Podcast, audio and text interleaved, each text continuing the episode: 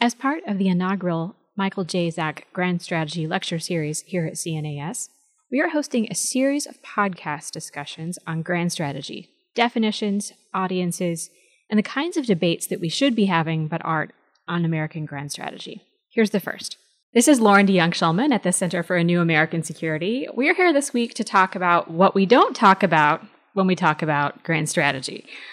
I'm here with the ever so wonderful Kelly Magsamen, the Vice President for National Security and International Policy. Policy Programs at Center for American Progress, Susanna Blume, a fellow in the Defense Strategies and Assessments Program here at CNAS, uh, Julie Smith, who is the Director of the Transatlantic Security Program at CNAS, and Emma Ashford, a fellow at the Cato Institute. Welcome, ladies.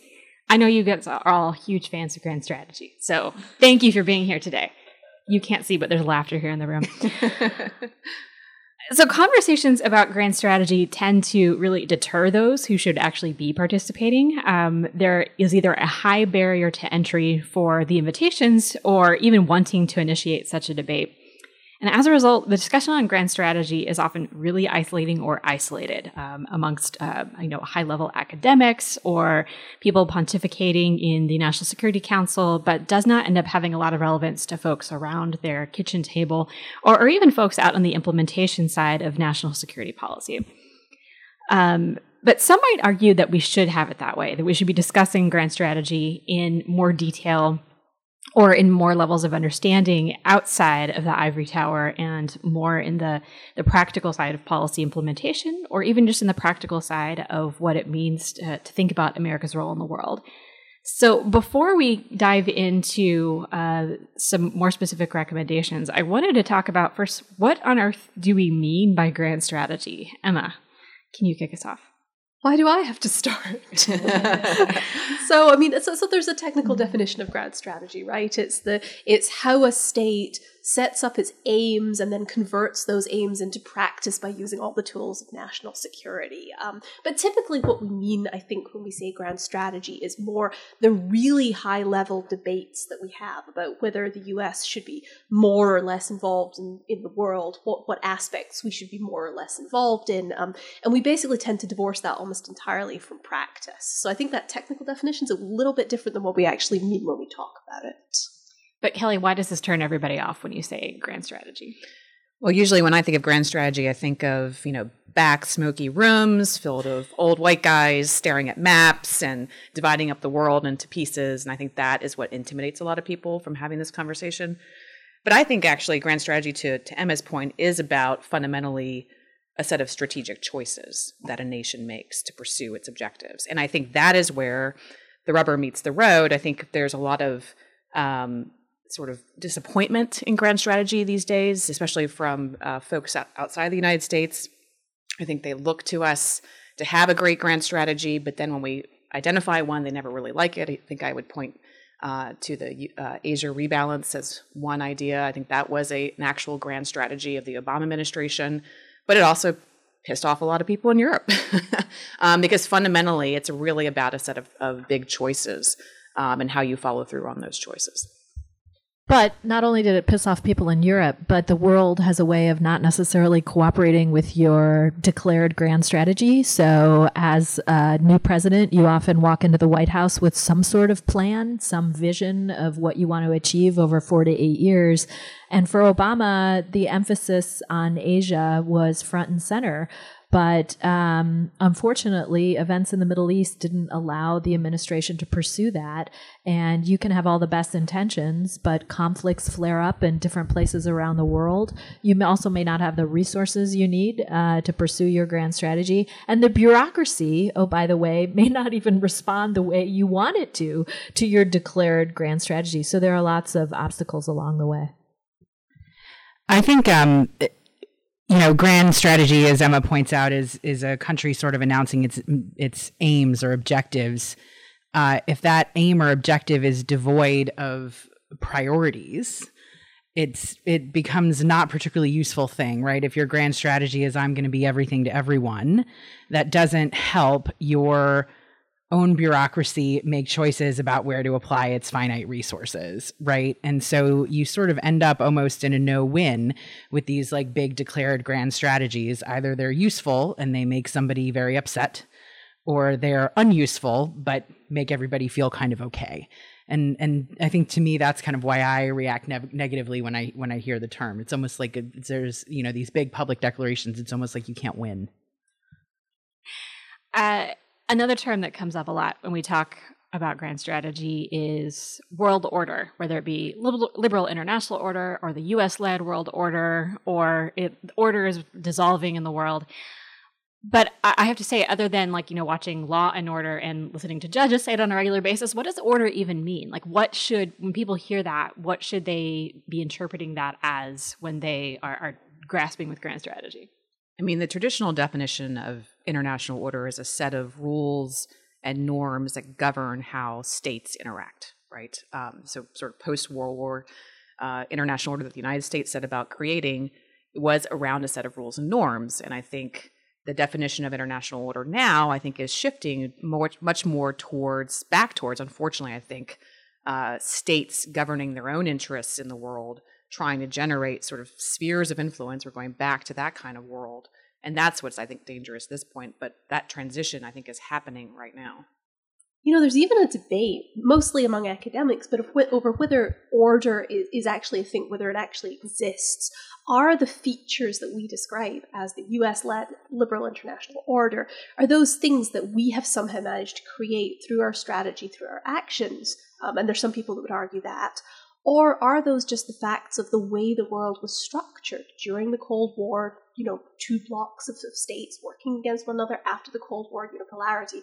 Is this US led international order just how things are now and that'll change in the future? So I think that's a really interesting question we don't ask ourselves enough. Um, from my point of view, though, I also think we should probably question the, the word liberal in liberal international order because I think that means a lot of different things to different people. We're talking about economics, if we're talking democracy, and so we don't do a really good job of defining these terms. So, Emma, you bring up a good point. Uh, the question of agency. How much role does the United States actually have in establishing its grand strategy? Uh, but I also want to ask the question of, um, you know, what does it mean to think about America's role in the world? Uh, uh roles tend to be something that we talk about in terms of, you know, an actor getting a role in a play or in a movie, or um, you know, roles that we take within our own offices. But talking about America's role in the world is actually a just an, an enormous, uh, really complicated question that I think that we, you know, say off the top of our heads when talking about how Trump is changing this or how uh, people and allies are changing their perception of America's role in the world without necessarily thinking about what it means and why it matters. Um, so, why is it we care about what America's role in the world is? and wh- how should we kind of define those parameters? Well, America has a number of unique attributes that, at least over the last well, if you want to call it recent past over the last 70 years or so, uh, has enabled it to lead the order, lead the set of institutions that we worked with our European allies to build after the end of World War II, and to provide a vision of the way forward collectively among our closest allies. It is often the case that our allies around the world wait to see what the U.S. position is. We have global presence, we have global engagement, we have a network of allies that is unmatched around the world, world class military, very dynamic economy, a number of attributes that give us this unique position in the world. The question going forward now is do we still want to play that leadership role? Does the world first still expect us to sit in the chair? Do they care if we voice our opinion on X, Y, and Z? And so I think that's one thing that President Obama acknowledge that we're not necessarily in decline, but our position on the world stage or our share of world power has altered in recent years, particularly since the end of the Cold War. And then the second thing is what do the American public, what does, what does the, what's the general public view towards our role in the world? Right now, this is cyclical, but right now we're in a, a period of time where the American public seems to have this perception that we are doing too much in the world. And Donald Trump's uh, promises to have greater burden sharing with our allies allies and ask the rest of the world to do more and stop being the world's policeman, you know, lines we've heard in our past before, has resonated with the American public. And so it's really two things. One, what does the US president, how does he envision uh, America's role going forward? Does Donald Trump want us to be a leader in NATO, inside the United Nations, and other institutions? I'm not sure we know the answer to that. Sometimes it feels like a definitive no, sometimes it feels like a maybe.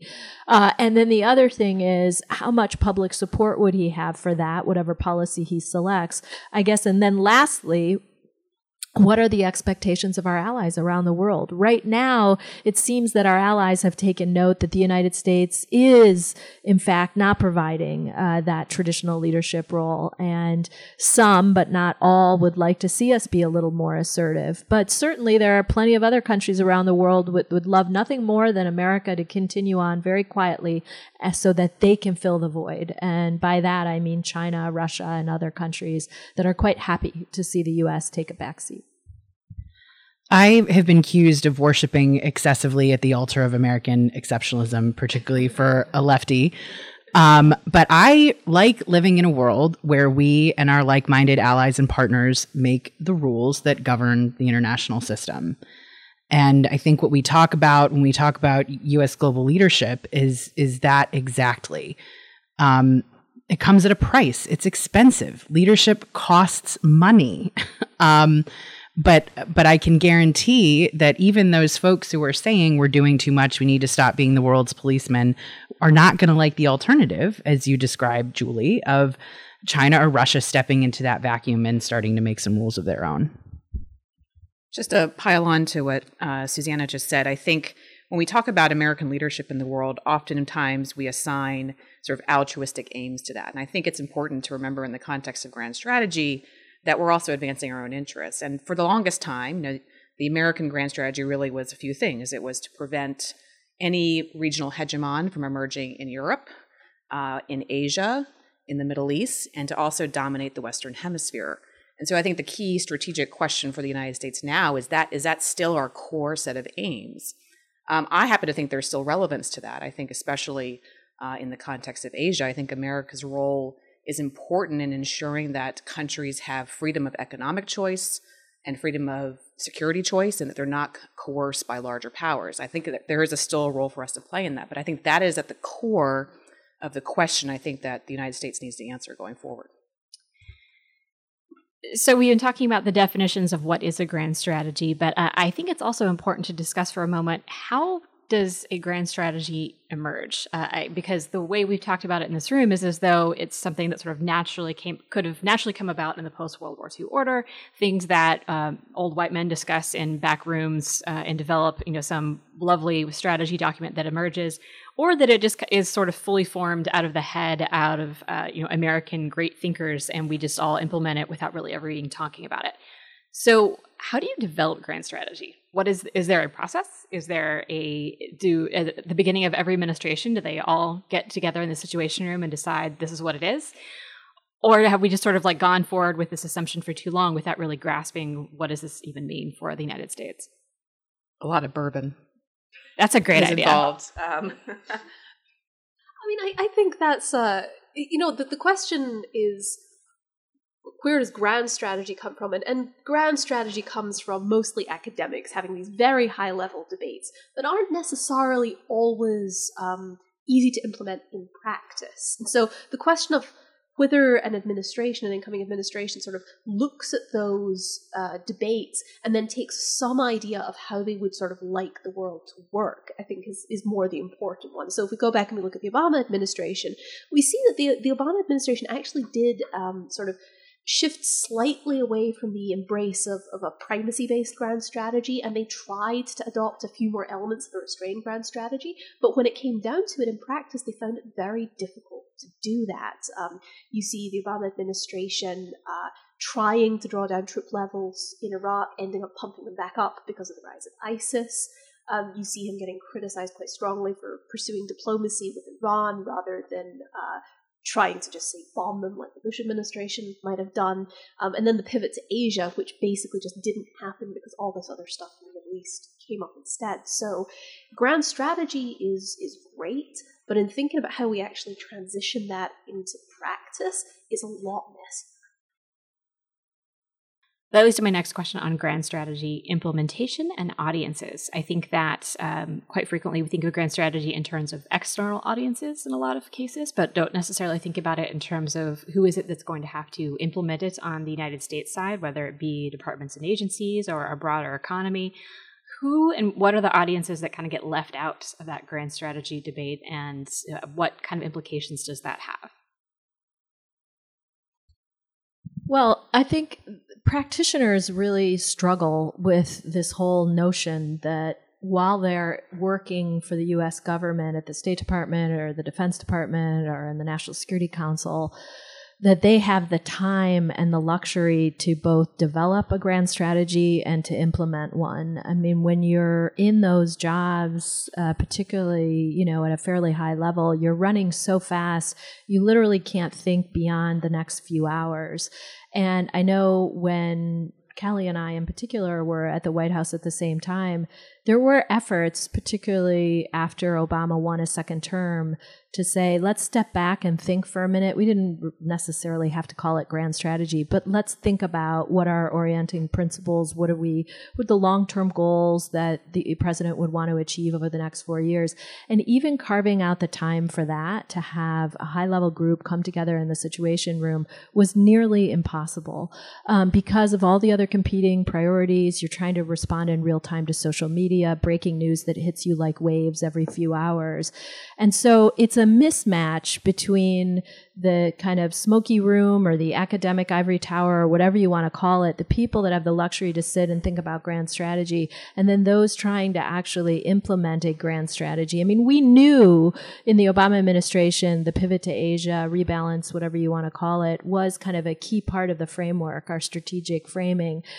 But we also weren't able to succeed in implementing that each and every day as because as I mentioned earlier the world doesn't always cooperate. So the, it's just the structures inside government, the work pace, kind of how you work, uh, it, so much is working against you as a practitioner to think in those broad terms. You don't have the time to sit and read big you know historical volumes and books. You're not reading at all. You're reading the 10 talking points somebody gave you a few hours early. So the the structures inside government don't respond. And even in cases where you have a beautifully written national security strategy and you're so proud it comes out and it actually lays out some priorities you then have the enormous task of translating that to the folks with the green eye shades and the budgeteers and everybody else. What does that mean in practice? So we understand you want to put an emphasis on x and not y but how will we then down at lower levels across the bureaucracy turn that into real policies? And that's that's a near impossible task. Yeah, I'll I'll just talk about those those folks, the erstwhile programmers and force managers in the department, who you know, in my experience, the Department of Defense, Department of Defense, sorry, uh, who in uh, in my experience, like really for the most part are trying their hardest to follow the strategic guidance and to figure out what the strategic guidance is. Um, it's very tough for them sometimes, particularly when the pressures inside the system you know, no one's going to concede that their their pet rock is, you know, one of those low priorities that really doesn't need attention, right? Um, and so, you know, it's not just kind of communicating the guidance to them; it's also providing, you know, top cover at the political level to to make choices about, you know, yes, you're right, we need to fund A over B, and B is more important than C. Um, I think a lot of the time, even when you do have a beautifully crafted strategic guidance document, it's that kind of back end support to the people who are, you know, plugging money into accounts and, you know, building the orders book that tells soldiers where their soldier sailors, airmen, marines, where they're going, uh, is is also a really critical step. I think one uh, underestimated um, audience for American grand strategy is actually the American public. And I think uh, grand strategists in the Situation Room and the Green Eye Shades people kind of, I think, tend to discount that. Um, and they really govern uh, the direction of the country. And I think I look back to the election of Barack Obama was a very decisive sort of anti-Iraq war. We need to, you know, get out of the Middle East vote, um, driven largely by that. of course, you know, as much as we might not like it, you know, this last election was very much the American people saying, you know, we're ready to sort of focus on us. And so I think Trump tapped into something that was real in terms of how Americans think about America first.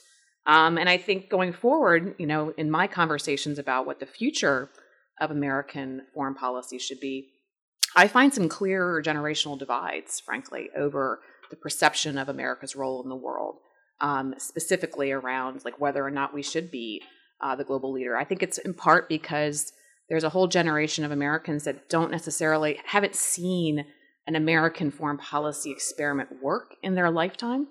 Uh, they, you know, they've only been exposed to 17 years of war, sort of post 9/11. They don't remember Bosnia. They don't remember World War II. They're, they were not around. So I think there are big generational questions as well. I think among the American public.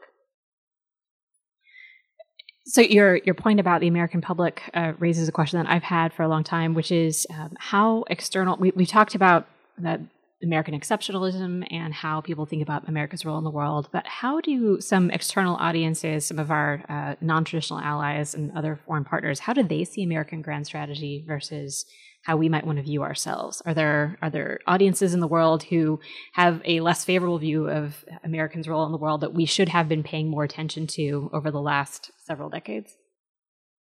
I think this is one of those places where that difference between what we say our grand strategy is and what we actually do is, is really noticeable. Um, and so if you ask people around the world, if you ask leaders around the world, they will look back on the last two decades of American foreign policy and they won't say that it was a strategy of you know, supporting liberal democracies and trying to make the world a safer place. Instead, they'll say, oh, it was a strategy where the US violated the rules of the international order that it claims to cherish and invaded a bunch of countries and destabilized regions and did all these bad things and just wants to do that. And so I think a lot of other countries view us very much as hypocrites because they look at what we've been doing in practice, not what we actually say that we're doing. And so, to some extent, the grand strategy debate is only as useful as we can actually make it implementable. If, if we're not actually doing that, the message we're sending is something completely different.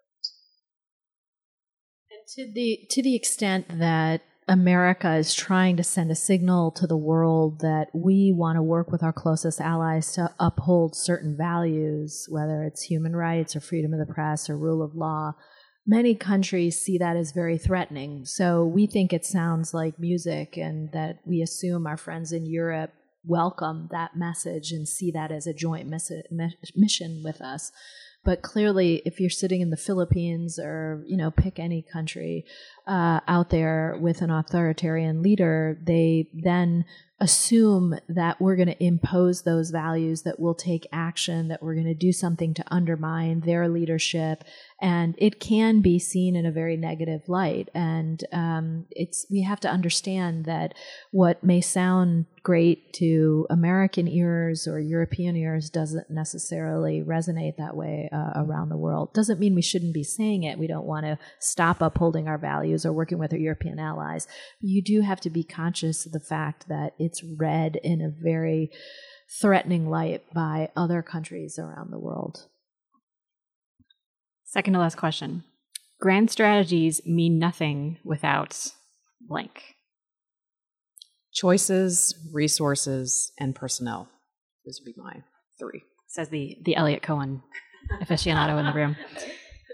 Susanna. Yeah, an application of resources that executes whatever the strategy says it's trying to do.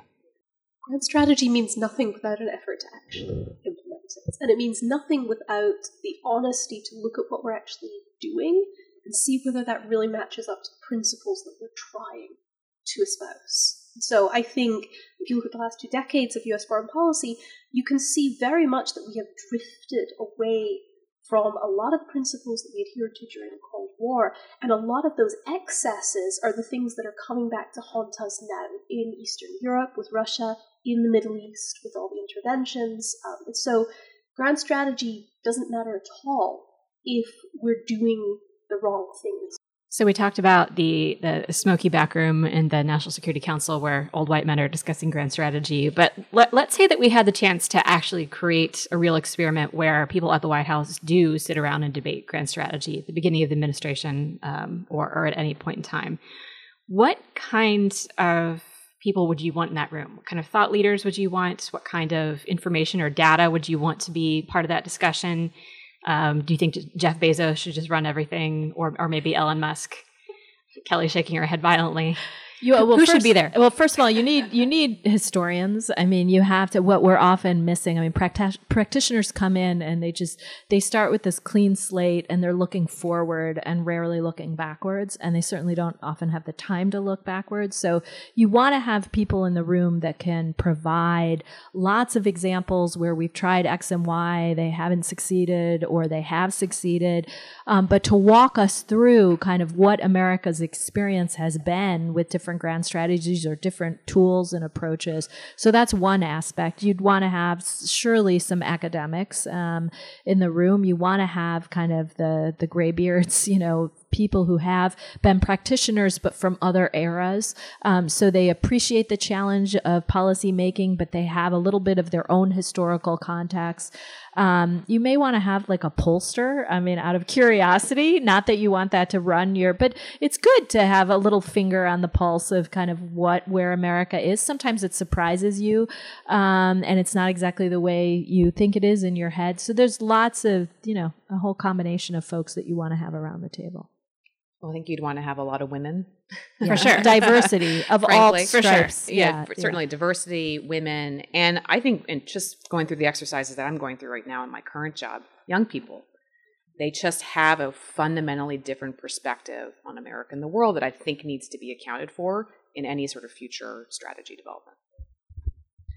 I just add to this already excellent list economists, right? I mean, crazy. I, I know it's crazy, but in addition to you know experts, practitioners in diplomacy and defense, historians, you know these long-term economic trends, both our own and in other countries, um, underwrite everything else that may or may not be possible in the national security space.